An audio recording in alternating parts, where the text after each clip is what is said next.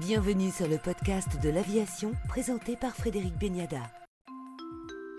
Luc Bérény, président du directoire d'Air Corsica est l'invité du podcast de l'aviation. Bonjour Luc Bérény. Bonjour Frédéric. Vous venez récemment d'être primé par le Comité de France pour votre implication dans la sauvegarde de l'environnement, pour vos efforts en matière de développement durable.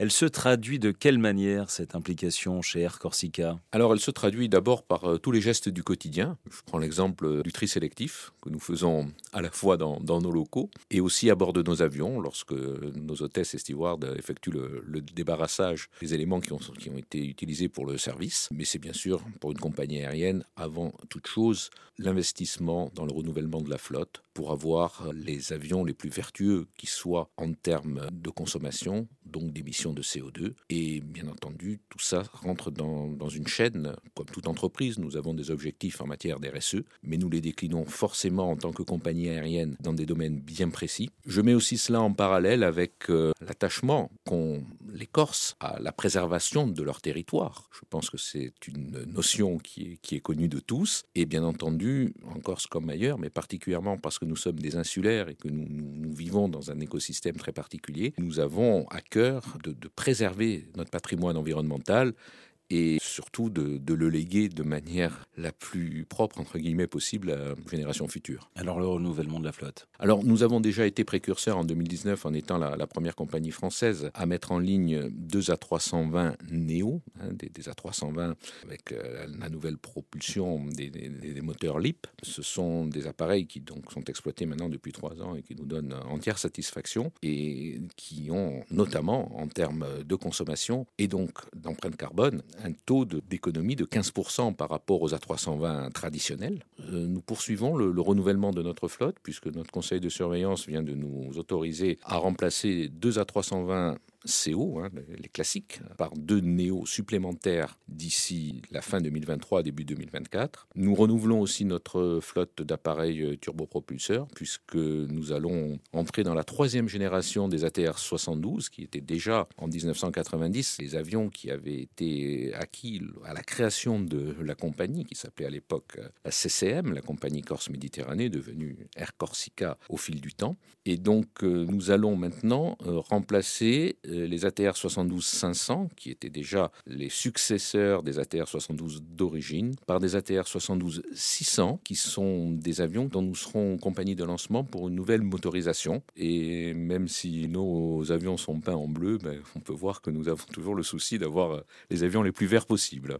De quelle manière seront financés ces investissements? Alors, nous avons fort heureusement une forte capacité d'auto-investissement. C'est, je dirais, le résultat d'une saine gestion depuis trois décennies. Notamment, l'ensemble des, ATR sont en acquisition. Pour ce qui concerne notre flotte d'Airbus, nous en avons un certain nombre également dont, nous sommes euh, en train de devenir propriétaires. D'autres sont simplement pris sur le marché de la location, non seulement parce qu'il est toujours bon dans une flotte d'avoir un portefeuille équilibré entre les avions en propriété et les avions en location, mais également parce que si aujourd'hui vous vous présentez chez Airbus pour euh, acheter des A320 ou des A321, forcément des Néo, eh ben vous avez, on vous repousse, je dirais, la livraison à dans plusieurs années. Donc euh, la seule façon aujourd'hui d'avoir des A320 Neo disponibles dans des délais raisonnables de, de l'ordre de 14 à 16 mois, euh, c'est de les trouver auprès des, des, organismes, je dirais, spécialisés dans la location. Vous êtes Air Corsica, une compagnie au modèle économique très atypique.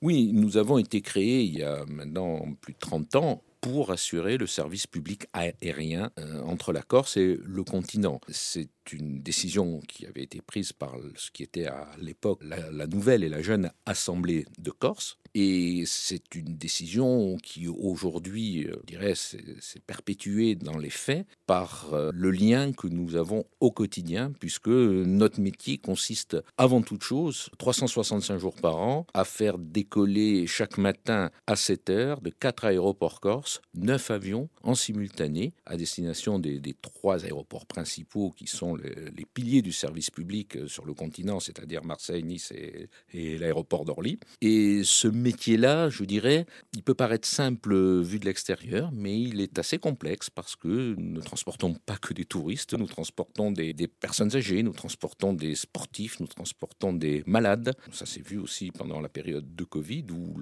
l'existence d'un service public aérien qui, est le véritable lien de mobilité en raison de l'insularité entre la Corse et le continent. Cette justification d'une organisation spécifique telle que nous l'avons mise en place et nous la faisons vivre depuis plus de 30 ans, je pense qu'aujourd'hui elle est, elle est ancrée dans les mœurs et qu'elle répond en très grande partie aux besoins non seulement de la population des résidents corse, mais aussi des visiteurs de notre île, qu'ils soient des ressortissants de la diaspora corse qui est nombreuse sur le continent, mais aussi, et bien évidemment, les touristes qui ont toute leur place euh, à bord de nos avions. Vous venez de l'évoquer, Luc, la crise sanitaire a été pour vous aussi euh, très compliquée, encore plus compliquée lorsque l'on est une compagnie insulaire.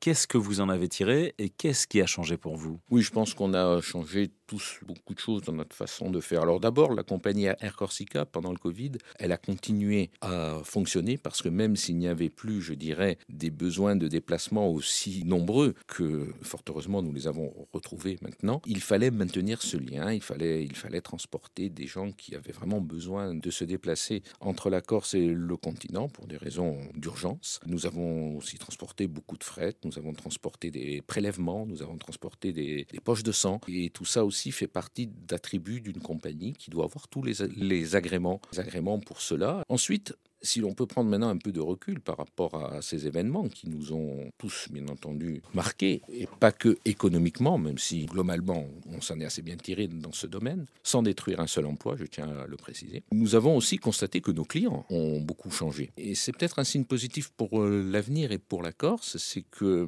eh bien, tout ce qui a été mis en place avec le, le télétravail et cette possibilité qu'ont de plus en plus les gens maintenant de vivre et de travailler peut-être à deux endroits différents me laisse penser que la Corse a peut-être une carte à jouer dans ce domaine où on va certainement sortir pour un grand nombre de ses visiteurs auparavant saisonniers et cantonné à ce qui est à la fois un élément positif pour nos recettes, mais aussi un élément et une contrainte en termes d'organisation, cette extrême saisonnalité qu'on a toujours connue en Corse sur les mois de juillet et août, le fait d'avoir de plus en plus de gens qui, comme, comment dirais-je, vivent des deux côtés de la ligne, font que nous avons des perspectives de développement qui ne se limitent pas uniquement à la haute saison. Et nous pouvons certainement être appelés à répondre à des besoins de déplacement qui s'étaleront beaucoup, plus avec des gens qui sont peut-être des semi-résidents.